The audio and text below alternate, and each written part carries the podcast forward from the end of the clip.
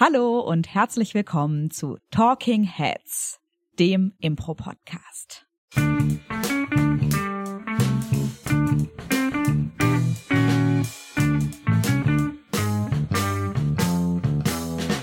An meiner Seite heute ganz besonders, extra vom Impro-Theater Mannheim angereist, der fantastische Jens Wienand. Hallo, ich freue mich da zu sein. Wunderbar. Wir haben dich sehr gerne hier. Es ist ein ganz besonderer Anlass, denn wir hatten heute und gestern einen Workshop bei dir zum Thema Stand-up. Genau. Das äh, werden wir auch gleich noch vertiefen. Ähm, ich bin Elisabeth Roth, falls ihr mich noch nicht kennt, äh, und heute auch dabei. Und bevor wir aber mit dem Thema anfangen, Jens, haben wir eine kleine Tradition bei Talking Heads. Bin gespannt. Und zwar ähm, wirst du deinen Einstieg hier feiern, indem du uns mal kurz erzählst, was war denn deine letzte richtig schlechte Impro-Szene, die du gespielt hast? Die letzte richtig schlechte Szene. Also die die letzte richtig schlechte Impro-Szene, die ich gespielt habe, ist eine, die sich regelmäßig wiederholt. Es ist nämlich immer dann, wenn ich versuche, ein Group Game zu initiieren und keiner mitmacht. also es gibt nichts Schlimmeres, als wenn man auf die Bühne kommt und macht Krah, Krah, und unbeholfen mit den Armen flattert und irgendwie dann so, so nach hinten guckt an die Sideline und irgendwie dann kommt jetzt einer und macht bitte mit und dann aber du krächzt alleine weiter. man krächzt alleine weiter. Das passiert aber auch sehr, sehr gerne äh, in der Geschmacksrichtung afrikanischer Tanz mm. oder Tumbleweed und ich rolle über die Bühne. Ne? Also das sind meistens so Sachen, wo ich dann äh, mich dann auch denke so, okay, das ist wirklich dann irgendwas, wo ich dann irgendwie denke, für den Zuschauer muss das nur weird sein, das ja. anzuschauen. So, es fühlt sich auch nicht gut an in dem Moment, weil man sich halt nicht supported fühlt. So. Und ähm, das ist, passiert öfter einfach, muss man sagen. Ja. Das sind die Momente, wo die Leute im Publikum denken, ich hätte doch nicht zu einer Impro-Show gehen Wahrscheinlich, sollen. Ja, ja. Wieso rollt dieser Mann da gerade über die Bühne? Ja. Aber ich wette, du bist mit Grazie gerollt. Bestimmt, ja. Wunderbar, vielen Dank. Ich kann es mir bildlich vorstellen. Ähm, ich kenne die Momente auch. Bei der Affirmative spielen wir auch gerne mal einen verrückten Vogel. Irgendwas piepst hier gerade im Ja. Hintergrund, aber ich glaube, man hört es nicht auf der, auf der Aufnahme. Ich werde gleich mal schauen. Ähm, aber ohne das Piepsen weiter thematisieren zu wollen, steigen wir doch mal direkt ein in das Thema von heute, äh, dein Expertisenthema sozusagen. Ja, ich freu Denn du mich. bist nicht nur ein fantastischer Impro-Spieler. Ich habe dich auch schon erleben dürfen als fantastischen Stand-Upper. Ähm, deswegen wird das Thema der heutigen Folge sein Stand-Up-Comedy. Stand-up-Comedy, ja. Genau. Schönes Thema. Ich weiß nicht, ob das nicht selbstverständlich ist, aber falls jemand zuhört, dem gar nicht so ganz klar ist, was ist denn Stand-up überhaupt, könntest du mal kurz versuchen, so eine Definition abzugeben? Was ist Stand-up? Also ich würde Stand-up definieren als eine äh, Form der Comedy, wo eine Person alleine auf der Bühne steht und eine hoffentlich lustige Geschichte erzählt, gerne Mhm. auch äh, mit einer äh, Anzahl von häufigen Jokes oder Gags versehen. Ja, das Ganze ist dann eine sogenannte Routine oder ein Bit. Das äh, hat verschiedene ähm, verschiedene Ausdrücke und es geht eben darum, dass man versucht, die Leute mit eigenem Material zum Lachen zu bringen. Also das Ziel von Stand-up, würde ich sagen, hat immer was damit zu tun, dass ich mir selber was ausgedacht habe und damit versuche, das Publikum nicht nur zu unterhalten, sondern wirklich ja zum Lachen zu kriegen. Ja. Das ist auf jeden Fall für mich auch das Stressige schon ein bisschen am Stand-up. Dieses, ich weiß, ich gehe auf die Bühne und das Ziel ist, ich möchte auf jeden Fall die Leute zum Lachen bringen. Es gibt ein erklärtes Ziel und wenn das nicht äh, erreicht ist, ist vielleicht fühlt man sich vielleicht ein bisschen schlecht. Ähm, ja, wunderbar. So, das macht's halt auch so messbar. Ne? Das ist so der große Unterschied zu anderen Kunstformen. Ähm, zu einem, also ich würde sagen, ähm, ich nehme immer Musik so als Gegenbeispiel. Mhm. Ne? Also wenn du als Musiker halt irgendwie auf der Bühne bist und dann äh, hast du vielleicht mal ein High oder ein Low irgendwie in deinem Song und so, aber du kannst relativ sicher sein, dass du den Applaus halt irgendwie bekommst, Mhm. weil die Leute äh, vergnügt sind, während sie dir dabei zuhören. Aber wenn du halt irgendwie als Stand-Upper auf der Bühne stehst und du kriegst halt die Lacher nicht an der Stelle, so, dann hilft dir der Applaus danach auch nicht mehr viel, so, weil das halt irgendwie, das, was dich belohnt, ist ja eben das, was vom Publikum zurückkommt in, in dem Moment. Ja. Ne? Und äh, beim Impro würde ich sagen, du hast dann trotzdem zwischendrin, selbst wenn du nicht vom Publikum jetzt irgendwie die Reaktion bekommst, deine Teamkollegen auf der Bühne, die dir ein gutes Gefühl geben können, sodass Mhm. du halt irgendwie das zusammen aushältst und irgendwie sagst so, ey, es war vielleicht jetzt keine coole Show, aber wir haben das irgendwie zusammen gemacht und so und äh, ne, das hast du als Rückhalt. Aber Stand-up ist halt wirklich so ein bisschen, ne, man steht halt irgendwie auf dem auf dem Brett, wo äh, nebendran jemand einfach einen Hebel ziehen kann und du einfach runterfällst. So. Also Ja. das Risiko ist halt ein bisschen größer als bei anderen Kunstformen. Ja. Ja. Und du machst dich mit Sicherheit auch etwas verletzlicher als Ja. jetzt zum Beispiel in der klassischen Impro-Szene. ja. Wann hast du mit, Impro äh, mit Stand-up angefangen? Also äh, das ist so ein bisschen so ein wachsweicher Moment, weil ich also ich stehe jetzt seit 15 Jahren auf der Bühne ungefähr und bei mir waren die Sachen relativ zeitgleich mit Impro und Poetry Slam und Moderation. Und ich habe während der Moderation dann angefangen, ähm, so kleine Bits auszuprobieren. Mhm. So, ich war immer verliebt in Comedy, aber ich habe mich das nicht getraut, auch quasi, weil ich auch das gemacht habe, wie viele andere Leute auch beim, Poetry Slam. Ah, die Leute müssen ja nicht lachen unbedingt oder das ist gar nicht mein Ziel, dass sie lachen. Aber ich habe mich auch, muss man sagen, also ich war da auch zu feige, ne, weil Ja. ich halt auch gedacht habe, oh, selber diesen Schritt zu gehen und dann ohne Zettel auf die Bühne und mit dem Ziel, die Leute zum Lachen zu kriegen, das habe ich nicht so richtig hingekriegt. Und ich glaube, so 2013 habe ich dann das erste Mal so angefangen mit Stand-up und Mhm. hatte dann auch so ein bisschen Ambitionen auch davon beflügelt, dass ein paar Freunde von mir dann eben auch schon so kleine Erfolge gehabt haben bei Nightwatch schon beim Quatsch Comedy Club und so. Ja. Und ähm, ich habe aber schon vorher viel mit äh, Comedians rumgehangen, witzigerweise. Also so im Background, so, Mhm. weil ich halt viel für andere Leute schon geschrieben habe. Klingt jetzt immer so, als wenn ich irgendwie mich hingesetzt hätte und fertigen Text gegeben hätte und gesagt, da mach das mal. Aber ich habe auch 2010 äh, über einen glücklichen Zufall irgendwann mal MC René kennengelernt, der zu dem Zeitpunkt Comedy angefangen hat. Mhm, krass. Und äh, das war so ein halbes Jahr, wo sich ein paar Leute regelmäßig irgendwie in Köln getroffen haben. Und das waren damals Maxi Stettenbauer, Luke Mockridge, René, Mhm. Choi Hun, der später für Teddy geschrieben hat und dann das Management gemacht hat und ah, so. ja, krass. Wir haben uns ein paar Mal getroffen und halt überlegt, was kann man denn irgendwie zusammen. Christian Schiffer war noch dabei. Du bist ja ein Äh, richtiger Insider der Comedy-Szene in Deutschland. das war wirklich, also zu dem Zeitpunkt ist ganz lustig, in welche Richtung das dann halt irgendwie unterschiedlich gegangen ist. Ne? Ja. So und wer dann was mit wem gemacht hat und ähm, andere Leute haben aufgehört, andere Leute sind so eher in Produktion gegangen oder halt ins Mhm. Radio oder halt ins Fernsehen oder wie auch immer. Aber das war halt ganz witzig, weil das waren schon Leute, die man, also es sind jetzt alles Namen, die man kennt. Ja, das ist jetzt irgendwie auch nicht Leute so, die so nebenbei nur irgendwas machen. So. Ja. Und das ist eigentlich ganz cool, irgendwie so im Nachhinein, ich meine, ja, jetzt schon 13 Jahre her, äh, sich das anzugucken und zu schauen, so mit wem man da irgendwie an Sachen gearbeitet hat. Ja. Ja, krass. Wir haben ja gerade schon so ein bisschen gesagt, Impro und Stand-up unterscheiden sich in vielen Punkten. Also zum Beispiel auch, dass man meistens alleine auf der Bühne steht beim Stand-up, was es Ja. ja, gerade so scary macht, sage ich mal. Und dass man vielleicht den Rückhalt von der restlichen Impro-Truppe nicht so hat. Ähm, was würdest du vielleicht noch sagen, wo wir jetzt schon dabei sind? Was was unterscheidet Stand-up von Impro? Sagen wir mal Stand-up-Comedy von Impro-Comedy, weil das Ja. Impro-Theater nicht Comedy sein muss, ist uns, glaube ich, klar. Aber wenn wir mal die beiden Comedy-Seiten vergleichen. Ich glaube, das Wichtige ist eben, also wenn es jetzt um den Vorbereitungsprozess alleine schon mal geht, dass Mhm. du merkst, ähm, wir können uns hier warm-uppen, wir haben bestimmte Übungen, damit wir wissen, wie eine Szene funktioniert, wenn wir auf der Bühne sind, wie wir reagieren. Ähm, also ich glaube, dass man bei Impro ähm, die Vorbereitung genauso braucht, um dann die Performativen, also um den Auftritt halt irgendwie durchziehen zu Ja. können.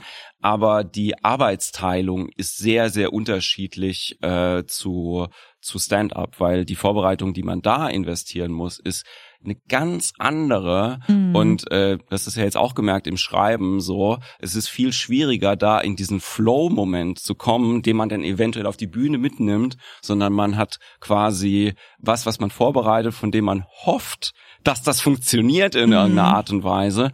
Aber die Experience auf der Bühne selber, finde ich, ist dann ein ganz anderer Payoff als der, den man gehabt hat, wenn man äh, wenn man das vorbereitet hat. Ich glaube, das ist ein ganz großer Unterschied. Ne? Ja. Also dieses, ich bereite irgendwas vor ähm, und es ist die Vorderseite und dann die Rückseite ist quasi, dass ich es dann irgendwie aufführe. Und ich finde, bei Impro fühlt sich das viel ähnlicher an. Ne? Also dass Mhm. dieses, oh cool, ich bin mit Freunden und ich habe Spaß und ich bin im Flow und ich weiß, wie es funktioniert. Und dann mache ich das halt auch, wenn Leute zugucken. Ja.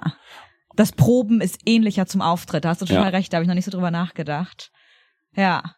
Claudia meinte auch heute, wir hatten auch gestern eine Show mit dir zusammen, wo wir ähm, äh, Stand-up-Bits tatsächlich, die wir kurz vorher vorbereitet hatten, schon vorgetragen haben und davon inspiriert Impro gespielt haben. Und Claudia meinte, es wäre für sie so befriedigend gewesen, wirklich was aufgeschrieben zu haben mit dem Gedanken, ich glaube, das ist lustig und dass es dann wirklich funktioniert. Und ich Ja. glaube, dieses, diesen Effekt haben wir halt bei Impro eigentlich nicht, weil wir uns nie vorher schon so etwas in der Form wirklich einen Gag überlegen. Das kommt eigentlich nicht vor. Ja, und ich glaube auch, es ist wirklich so dieses, ähm, was macht mir selber Freude und Spaß und macht das den Leuten denn auch Freude und Spaß. Ne? Also ich bin ja ähm, ein bisschen eingeschränkt, was meinen Blickwinkel angeht, wenn Mhm. ich schreibe oder Dinge kreiere, weil ich ich habe nur meinen Kopf, ich habe nur meine Augen. Ich kann mir zwar vorstellen, wie das ist, aber beim Stand-up geht's eben weniger darum, ich sage jetzt nicht, dass es gar nicht passiert, aber in irgendeine Rolle zu gehen, Mhm. die einen bestimmten Point of View hat über die Welt, sondern das Coole ist eigentlich, wenn ich mal in, in mich selber gehe und sage, ich habe eine Essenz, eine Personality und die schaffe ich es den Leuten halt irgendwie zu zeigen in irgendeiner Art und Weise. Vielleicht auch in einer karikierten Version, aber das hat schon was mit mir selber zu tun. Ne? Ja. Also ich stehe da halt als Jens Wienand auf der Bühne in dem Moment. Ja. Also selbst wenn ich einen Künstlernamen hab, ja, aber das hat schon was damit zu tun, wie sehe ich die Welt und wie rede ich denn auch über die Dinge. Ja, das stimmt, während wir im Impro eigentlich fast immer in Figuren schlüpfen. Und ich finde, ein Unterschied ist auf jeden Fall noch, ich meine, das steht schon, steckt schon im Namen Stand-up drin, dass die meisten Stand-UpperInnen ja schon stehen und äh, etwas vortragen, etwas reden, während Impro ja hoffentlich auch mal etwas körperlicher ist. Das ist auf jeden Fall auch ein großer Unterschied, finde ich.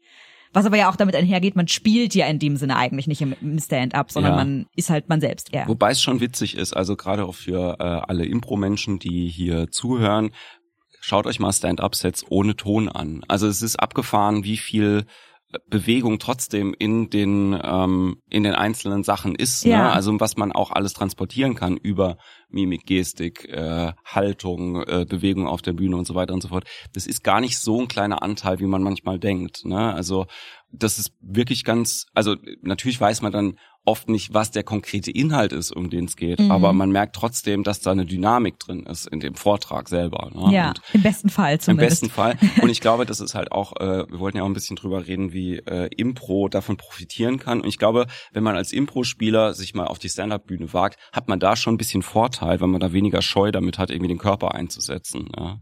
Ja, So. das ist natürlich ein guter Punkt. Das würde mich jetzt auch noch weiter interessieren eigentlich. Ich habe jetzt auch noch nicht so eine Antwort für mich gefunden. Ich habe jetzt auch jetzt seit gestern im äh, Stand-up ausprobiert. Aber das finde ich eigentlich auch einen ganz interessanten Gedanken. So, wo gleichen sich vielleicht auch Stand-up und Impro? Beziehungsweise, was bringen wir als Impro-TheaterspielerInnen vielleicht schon für Skills mit, die wir bei Stand-up gut gebrauchen können? Wohl lustig ist ja, dass ja viele Stand-Upper immer zu mir sagen, so, "Ah, ich würde total gerne mal so einen Impro-Kurs machen, weil ich besser mit dem Publikum interagieren will. So, was die Ja. wollen, ist, die wollen äh, äh, eigentlich ein Kommunikationstraining haben und ein Schlagfertigkeitstraining auf Antworten, die aus dem Publikum kommen. Ja. Und ich sag immer, das hilft dir bedingt. Mhm. So, also ich glaube schon, dass wenn man eine Situation aus dem Publikum erzeugen kann, die ähm, ein in so eine If this is true, what else is true Situation bringt, da sind wir gut drin als Impro-Spieler. Ja. Aber ich glaube, das ist halt umgekehrt, ähm, wenn du halt irgendwie mit deiner Stimme umgehen kannst, wenn du mit deinem Körper umgehen kannst, wenn du ähm, leichter eine Fantasiewelt aufmachen kannst. Das sind zwei Sachen, die helfen dir einmal beim Performen und eine hilft dir halt beim Schreiben. So. Ja. Und ich glaube, das ist ganz, ganz wichtig und essentiell, dass Stand-up sehr, sehr viel meiner Meinung nach, es muss nicht so sein, aber meiner Meinung nach damit zu tun hat, sich vorher hinzusetzen und Material zu erarbeiten. Ob das jetzt wirklich am Laptop ist, den Text auszuschreiben oder ob du dir nur Stichpunkte machst auf einem Notizzettel, ist eigentlich egal, aber du musst dir vorher Gedanken machen, Ja. was du machen willst. So, Ja. worüber will ich denn reden? Wie will ich darüber reden? Was ist mein Witz dazu? Und ähm, ich glaube, das ist halt auch einfach was, dass der, der Impro-Spieler diese, ähm, diese Vorbereitungszeit, die er normalerweise für Warm-ups und Übungen und für das Körperliche halt eben benutzt, dass man in einen anderen Flow halt irgendwie kommt. Ne? Ja. So. Ich glaub, man, das, man, das, das Ziel ist ja, das gleiche Flow-Gefühl zu haben. Ja. Ne? So, sowohl beim Schreiben wie halt auch später beim Auftritt. Das Ja. stimmt. Fand persönlich, dass ähm, jetzt bei dem Workshop, den du auch uns gegeben hast, du hast uns verschiedene Techniken oder zumindest Gedankenansätze auch gezeigt, wie man dann überhaupt auf Material kommen kann und auch wie man wie man bestimmte Gags generieren kann. Und mir persönlich sind schon auch Techniken leichter gefallen, in denen es um Steigern ging oder um, was du schon gesagt hast, if that's true, what else is true, ähm, diese, diese Techniken. Und ich glaube, die kommt kommen schon auch aus einem Mindset von Game of the Scene, was ich aus Impro-Theater kenne. Also wenn man sich Ja. da mit dem Impro schon beschäftigt hat, könnte ich mir vorstellen, dass so eine Art von Comedy einem auch im Stand-up leichter fällt. Ich glaube auch, dass, genau, also man muss sich halt äh, impromäßig halt auch damit auseinandergesetzt haben. Ich würde sagen, dass ähm, ich, wie komme ich, wie komme ich hier durch den Podcast ohne Keith Johnson zu dissen? Nein, das ist Du darfst gerne. Wir ja. haben ja auch schon, wir haben auch schon losgelegt hier. Ja, also ich sag jetzt mal so, wenn du Impro-Theater spielst, das darauf basiert, dass der Humor aus Fehlern kommt, Mhm. glaube ich, dann bist du nicht gut vorbereitet. Weißt du, was ich meine? Also Beim Stand-up wird nicht bei- gescheitert.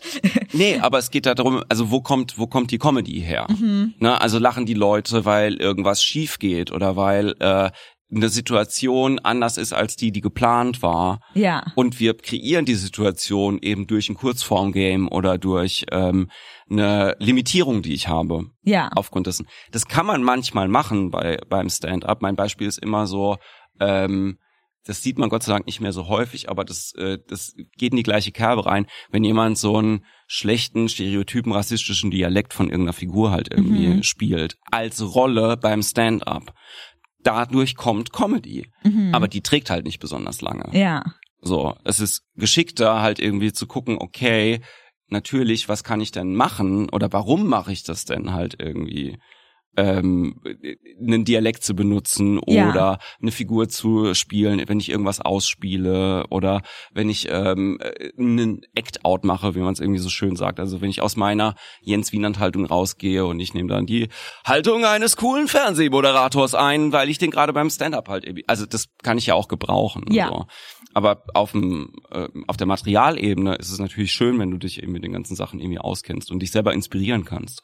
Ja. Ich, ist ja meine Philosophie, glaube ich, auch immer, wenn man mich kennt oder sich mit mir über Impro unterhält, so, dass ich halt das am schönsten finde. Ne? Das also einmal sich inspirieren lassen von dem Gegenüber, aber auch in der Lage zu sein, sich selber zu inspirieren durch das, was man halt eben ansonsten noch denken kann oder spüren kann oder spielen kann. Ja. Total. Ich glaube, da hat man als Impro-Theaterspielerin auch einen Vorteil durch dieses, einfach durch die angeregte Kreativität auch, die man vielleicht, wenn man aus überhaupt keiner kreativen Richtung kommt, sich auch erstmal erarbeiten muss, bevor man Stand-up macht. Was würdest du denn sagen? Ich könnte mir vorstellen, also ich habe schon mit unseren Mainzer Impro-Theater-SchülerInnen schon häufiger mal über Comedy oder Stand-up gesprochen und ich habe schon von nicht wenigen Menschen gehört, oh, Stand-up, das würde ich echt gern mal ausprobieren. Oder auch von Leuten, die gar nichts mit Impro oder Stand-up an, am Hut haben. Ich finde, Stand-up ist sowas, das sagen dir die Leute super häufig, das steht auf meiner Bucketlist. Ich würde mich gerne mal mit meinem Stand-up-Set auf die Bühne stellen ja. Die meisten Menschen, habe ich das Gefühl, wissen aber überhaupt nicht, wo soll ich denn überhaupt anfangen, wenn ich mich mal mit Stand-up auf die Bühne trauen will. Wo beginne ich? Wie generiere ich Material? Hast du da einen heißen Tipp für Also- unsere ZuhörerInnen? Wie fängt man denn überhaupt an?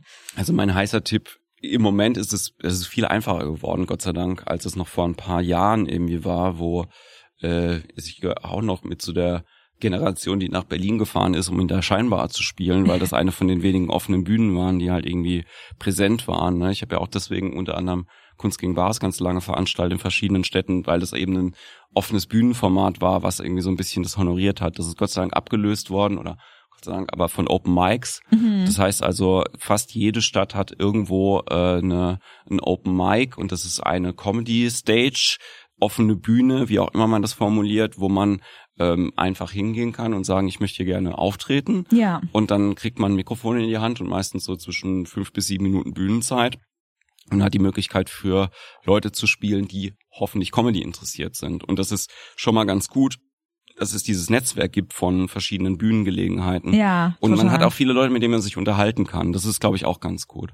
Ähm, bevor, also ich würde erstmal generell viele Leute sagen, dass ich würde es gerne mal ausprobieren und sind selber noch gar nicht so oft auf Shows gegangen. ja, also ich weiß, okay. das ist so ein bisschen bei Das Impro habe ich auch, ich, wir haben so viele Leute auch, äh, habe ich kennengelernt, die in Kursen waren, die gemeinsam so, ja, ich will mal Impro spielen, aber die waren noch nie bei einer Show. Ja. So. Und ich glaube, man muss selber mal ein bisschen Gefühl dafür bekommen, auch, was ist denn möglich, was gefällt mir denn, will ich das überhaupt? Und auch so ein Gespür dafür bekommen, so, wie sich das anfühlt, wenn da jemand erstmal auf der Bühne steht. Ne? Ja. So, also, das ist auch, ähm, teilweise gar nicht so ohne, auch da allein das mitzuerleben, ne? erste Auftritte von Leuten und so. Deswegen war Ja. ich immer dankbar, weil ich Poetry Slam gemacht habe. Ich fand es immer mega geil, wenn jemand gesagt hat, boah, ist mein erster Auftritt heute. Ich bin cool.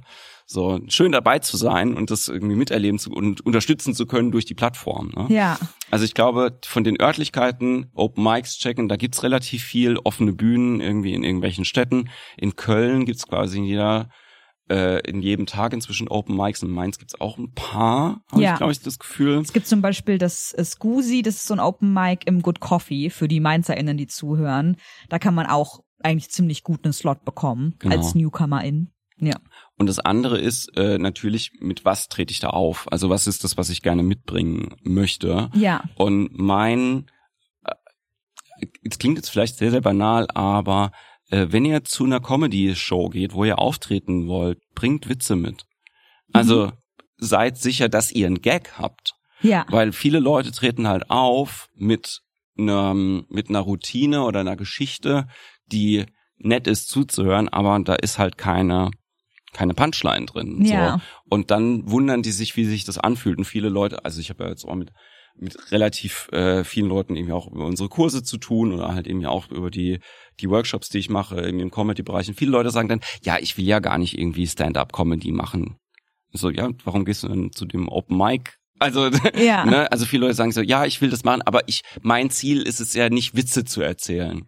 Und das finde ich manchmal ein bisschen schade, weil das ja eine eigene Kunstform halt irgendwie ist. Total, ja. Ne? Das Also, wird dann auch häufig so ein bisschen ähm, runtergeredet, finde ich. So, das nur Witze erzählen. Ja. Dabei ist das ja, also ich persönlich finde das das Schwierigste. Also jetzt gerade bei dem Workshop, das ist eine super hohe Kunst. Also so, der hat halt nur Witze erzählt, das finde ich, ist überhaupt kein ähm, logischer Satz für mich, weil nur Witze erzählt, das geht gar nicht auf, weil das ist so schwierig, sich wirklich einen, eine Punchline auszudenken, die auch die auch trifft und die irgendwie gut ist und wo Leute drüber lachen, das ist echt, das ist so schwer. Und ich habe das früher mal über Impro auch gesagt, ne, dass das, Gegenteil, das Impro das Gegenteil von Zaubern ist. Also unter dem Aspekt, dass wenn du weißt, wie es gemacht wird, dass es geiler ist, Ja. wenn du es gut siehst. Und je besser du dich damit auskennst, desto mehr honorierst du, wenn du es gut auf der Bühne siehst. Ne? Ja. Und bei Stand-up ist es aber so ähnlich. Ne, dass wenn du halt irgendwie denkst so, boah, ey, das ist ein richtig guter Joke. Ja. Das ist ein richtig guter Joke. So. Und dann ist es aber eigentlich auch egal, ob der Person, der spontan eingefallen ist, oder ob die da drei, Nach drei Nächte nachts in einem Kämmerchen gesessen hat, um Mhm. den sich ausgedacht. Solange du halt irgendwie denkst, boah, das ist ein richtig, das, das war doch richtig lustig. Mhm. So, dann ist es ja auch egal, wie das zustande gekommen ist eigentlich. Aber du merkst ja trotzdem, manchmal dauert es halt einfach sehr, sehr lange, bis du so einen machst.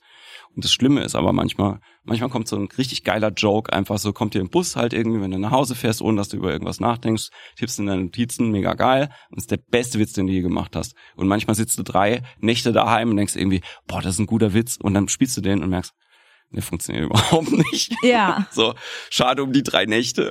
So, aber ja, der beste Freund des Autors ist immer noch der Mülleimer, ne? Leider. Ja. Kill your darlings. ja.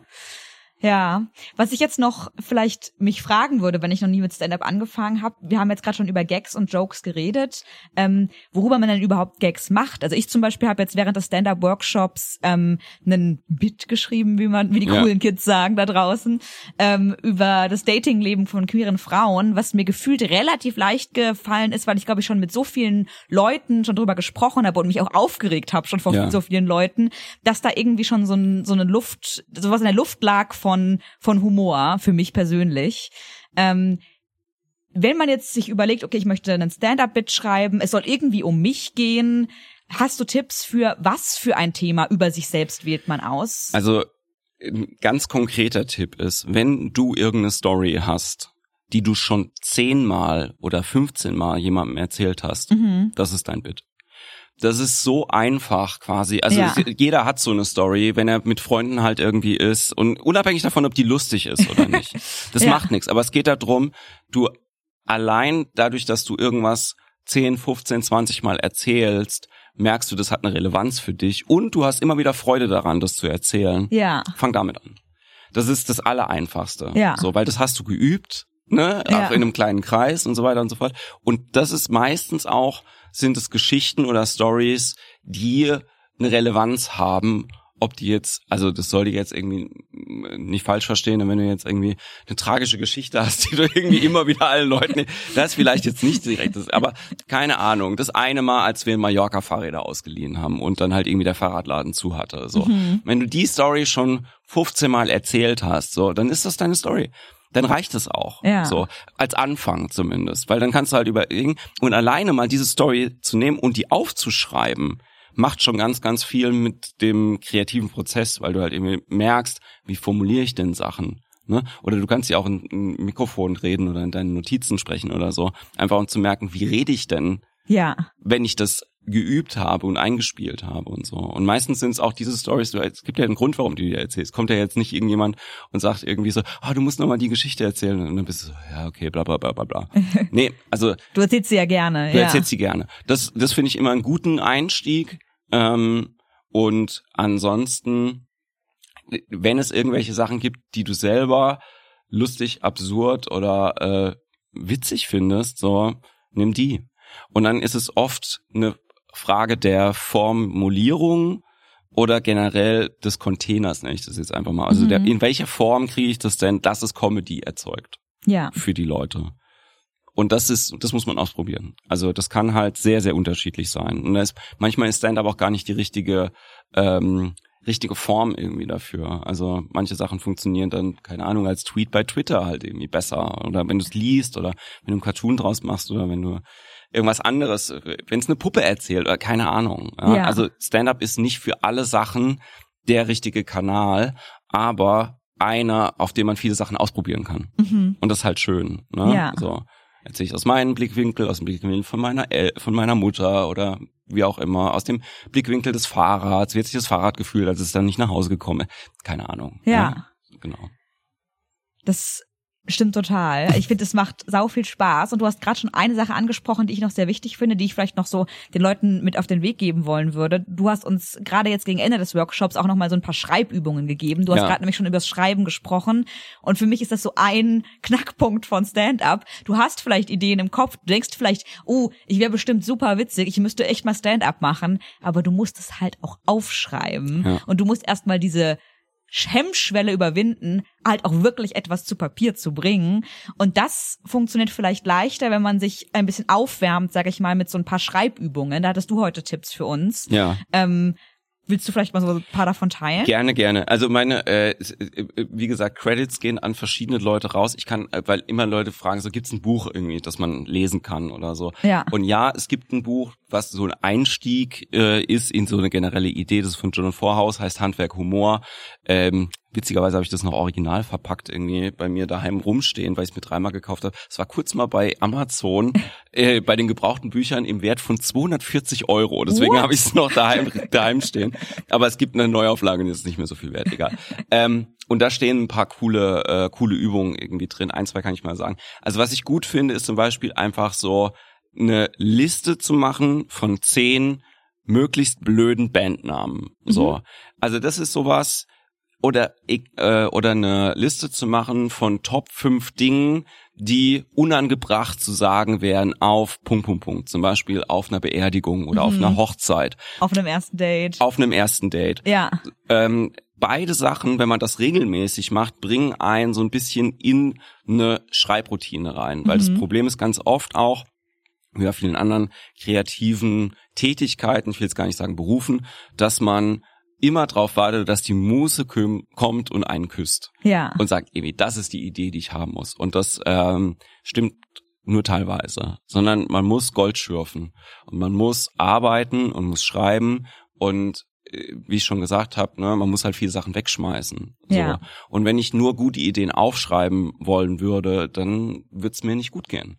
So, weil dann würde ich nämlich auch denken, oh, mir fällt nichts ein, mir fällt nichts ein, mir fällt nichts ein Ja. sondern mir fällt ganz, ganz viel ein. Aber das Problem ist, dass dein Kopf vorfiltert und das, was wir beim Impro ja üben, diese Idee, die erste Idee zu nehmen, die wir haben, Den inneren Kritiker den auszuschalten. Kritiker ja. auszuschalten. Es ist sehr witzig, wenn wir, de, wenn wir das Medium ändern, dass der wiederkommt. Total. Das stimmt definitiv. Bei mir war er ganz groß da mit einem riesigen Stoppschild in der Hand Ja. und hat versucht, alles zu töten, was ich mir ausgedacht habe, ja. Und, äh, und eine äh, Übung, die ich sehr, sehr gerne mag und äh, das glaube ich auch so die beste, um den eins, äh, um die eigene Comedy-Stimme zu finden, ist, man sucht sich zwei, drei, vier konkrete Alltagssituationen raus, sowas wie ähm, beim Grillfest die Teller wegräumen oder äh, Stühle stapeln nach einer Veranstaltung. Und das ist eine normale Realität und dann macht man einen Strich daneben und dann versucht man eine komische Realität davon zu Mhm. Erschaffen. Also zum Beispiel äh, könnten die Stühle ähm, alle auf einen Stapel gestapelt werden. So, was ein sehr hoher Stapel wäre nach einer Veranstaltung. Ja. So. Oder man räumt die Teller halt nicht nach dem Grillfest weg, äh, sondern ähm, keine Ahnung, man schmeißt die halt nach dem Grillfest weg. Ja. Ne? Oder die Stühle stapeln die Menschen. Genau, genau. Also was auch immer die komische Realität ist, solche Sachen sich zu überlegen. Das macht halt auch Freude und es bringt einen auch so ein bisschen in dieses ähm, ja fantastische Mindset, was man halt irgendwie auch braucht. Ne? Und die Leute äh, im Publikum, die kommen ja auch deswegen, weil sie Ideen hören wollen, auf die sie selber nicht gekommen wären. Ja. Ne? Also es gibt ja, das ist ja halt auch das. Und wenn ich denke, ah, ich höre was, da hätte ich selber nicht dran gedacht, dann lache ich. Das ist die Körperreaktion und die versuche ich zu kreieren. Ja? Deswegen auch zu gucken, vielleicht irgendwie ein paar Sachen aufzuschreiben und dann wichtig, nicht mit der ersten Idee auf die Bühne zu gehen, Mhm. sondern wirklich zu gucken, ist das das Lustigste, was mir einfällt zu dem. Ja. Ja. Und vielleicht noch was Offensichtliches, was ich jetzt sehr schön fand beim Workshop auch, ähm, bevor man damit direkt vielleicht beim Open Mic oder so auf die Bühne geht, vielleicht es auch mal vor Freunden vor, Ja. vortragen und vielleicht auch, falls ich, falls ihr andere Freundinnen habt, die Comedy interessiert sind, vielleicht auch mal mit denen brainstormen. Also ich fand es super hilfreich, auch im Workshop, dich und die anderen Leute von der Affirmative, wenn mir mal vielleicht an einer Stelle kein Gag eingefallen ist oder keine Steigerung, zu fragen, fällt euch denn da noch was ein? Was könnte ich denn da noch einsetzen stattdessen? Ja. Ähm, ist ja auch nicht verboten. Nein, überhaupt nicht. Also ich glaube, es ist halt, wenn man ein Umfeld hat, das ein guter Nährboden dafür ist, macht das gerne. Und das sage ich äh, mit aller Liebe für alle Menschen, die mir je nahe gestanden haben, aber ähm, so, es gibt halt auch nichts Frustrierenderes, als wenn man zum Beispiel einen Partner hat, der nicht die gleiche Humorfarbe hat wie man selber und man erzählt diese Idee, die man mega geil findet und dann kriegt man nur so ein Aha zurück. So, das ist halt mega der Dämpfer. Deswegen sucht euch einen, sucht euch einen gesunden Nor- Nährboden, wenn ihr Sucht euch einen Partner oder eine Partnerin mit einem guten Humor. mit einem guten Humor, genau. Aber äh, wenn ihr schon Impro spielt, dann habt ihr wahrscheinlich einen guten Nährboden, weil das Leute sind, die positiv auf die eigene künstlerische Tätigkeit halt irgendwie auch blicken. Und das ist meistens hilfreich. Und das sind Leute mit einem Yes-and-Mindset. Ja. Das ist ja auch nicht immer der Fall. So Und ich sage, Ja. ja. du willst das sowieso machen, geil. Da kommt meistens kein Nein, aber. Es kommt meistens Ja und dann mach das und das. Ja und dann kannst du noch das und das machen. Ja, Und das ist halt schon ganz schön. total. Also, wenn ihr Impro magt, mögt, gerade wenn ihr Impro-Comedy mögt, äh, probiert auf jeden Fall mal Stand-up aus. Genau. Macht sau viel Spaß. Und neben allen Tipps, die wir gerade schon gegeben haben, ein Tipp von mir auf jeden Fall. Und äh, das sage ich nicht nur, weil er mir gegenüber sitzt, sondern das meine ich auch ganz aufrichtig so. Wenn ihr die Möglichkeit habt, einen Workshop bei Jens Wienand äh, zu machen zum Thema Stand-up, macht es auf jeden Fall. Ja. Ich habe es nicht bereut, diese letzten zwei Tage damit verbracht zu haben. Ich bin noch ganz beseelt. Sehr, sehr schön. Ich kann es auch kurz sagen. Also wir machen natürlich beim Impro-Theater Mannheim auch äh, diverseste Workshops. Da mache ich auch Ja. ganz viele. Das steht auch meistens irgendwie mit dabei. Aber es gibt auch die Comedy-Schule Mannheim, also comedyschule-mannheim.de, wo ich gemeinsam mit Roland Junghans, das ist der ehemalige Head-Autor von Bülent Ceylan, ähm, eben auch Comedy-Trainings gebe. Das sind dann auch immer Wochenendkurse. Äh, da machen wir jetzt demnächst sogar wieder auch ein paar. Und äh, das ist auf jeden Fall ähm, was, wo ich sehr stolz mitarbeite. So, das macht auch einfach mega Spaß, irgendwie zu zweit irgendwie zu coachen. Ja. Er hat nochmal einen stärker, noch einen stärkeren Schreibfokus, als ich den habe. Ne, Ich bin dann eher so für die Performance zuständig. Mhm. Genau. Und da gibt's aber auch noch eine, ähm, eine Kabarettistin, Sängerin, die auch noch da mit dem Team ist. Also das ist wirklich so ein Rundumpaket so für für Stand-up mal ausprobieren. Ja. Ja, sau cool. Das ist doch ein Tipp. Kommt, geht da auf jeden Fall vorbei, schaut euch mal das Angebot an, das Workshop-Angebot. Ähm, dann würde ich sagen, sind wir eigentlich schon am Ende angekommen und es bleibt noch eine Frage, die ich Ja. dir stellen möchte, Jens. Und zwar, was war denn dein Impro-Moment der Woche? Der Impro-Moment der Woche. Ja, mein Intro-Moment der Woche auf jeden Fall die Show mit euch gestern. Also das äh, Das musst du jetzt auch sagen. Ja, das, nein, das, das sage ich auch deswegen, weil, äh, weil es mir sehr, sehr viel Freude gemacht hat. Es ist immer ganz spannend. Ähm, ich liebe ja prämissenbasierte Shows sowieso. Ja. Und es war halt ganz spannend, wirklich zu gucken, okay, das ist jetzt schon vorgefiltert lustig. Ja, fällt mir dazu noch was anderes Lustiges ein. Ja. Und das war schon toll, irgendwie auch so eine, äh, also mit Leuten auch zu spielen, die ich nicht so gut kenne. Das waren ja auch zwei neue Leute irgendwie Stimmt, im ja. Team, mit denen ich noch gar nicht gespielt habe. Und äh, das fand ich, fand ich äh, sehr, sehr, sehr, sehr schön. Ich äh, mochte äh, sehr, sehr gerne äh, die alles, was so untenrum Jokes war gestern, hat mir sehr, sehr gut gefallen. Nein, aber das war ähm, das war schön und ich freue mich auch immer, so große Angebote machen zu können zu Leuten, die ich nicht kenne und dann zu merken, da versteht jemand sofort irgendwie, was meine Idee ist und das fühlt sich immer ganz, ganz äh, gut an. Deswegen spiele ich auch gerne mit euch. Oh. Ja. Wir spielen auch sehr gern mit dir, äh, mit dir, Jens. Du bist der König der Prämissen. ähm, ja, es, ich möchte mich einfach nur anschließen mit meinem Impro-Moment der Woche. Ich würde sagen, mein Impro-Moment war dein Workshop, definitiv, auch wenn es eher ein Stand-up-Moment der Woche war.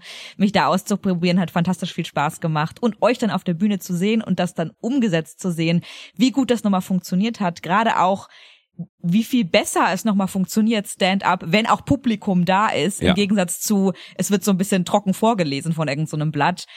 Kein Vergleich. Es hat alle Bits haben so gut funktioniert, das Publikum hat so gut gelacht und ähm, deine Lehre hat auf jeden Fall sehr viele Früchte getragen an dem Abend. Das war sehr cool. Ja, ich will nur sagen am Schluss noch äh, für die Leute, die zuhören, ähm, das ist keine heilige Kuh. Ne? Also Was ist probiert- keine heilige Kuh? Nein, Stand-up ist keine heilige Ah, Kuh. ja. Also probiert es aus. Ne? Mhm. Also es kann nichts passieren.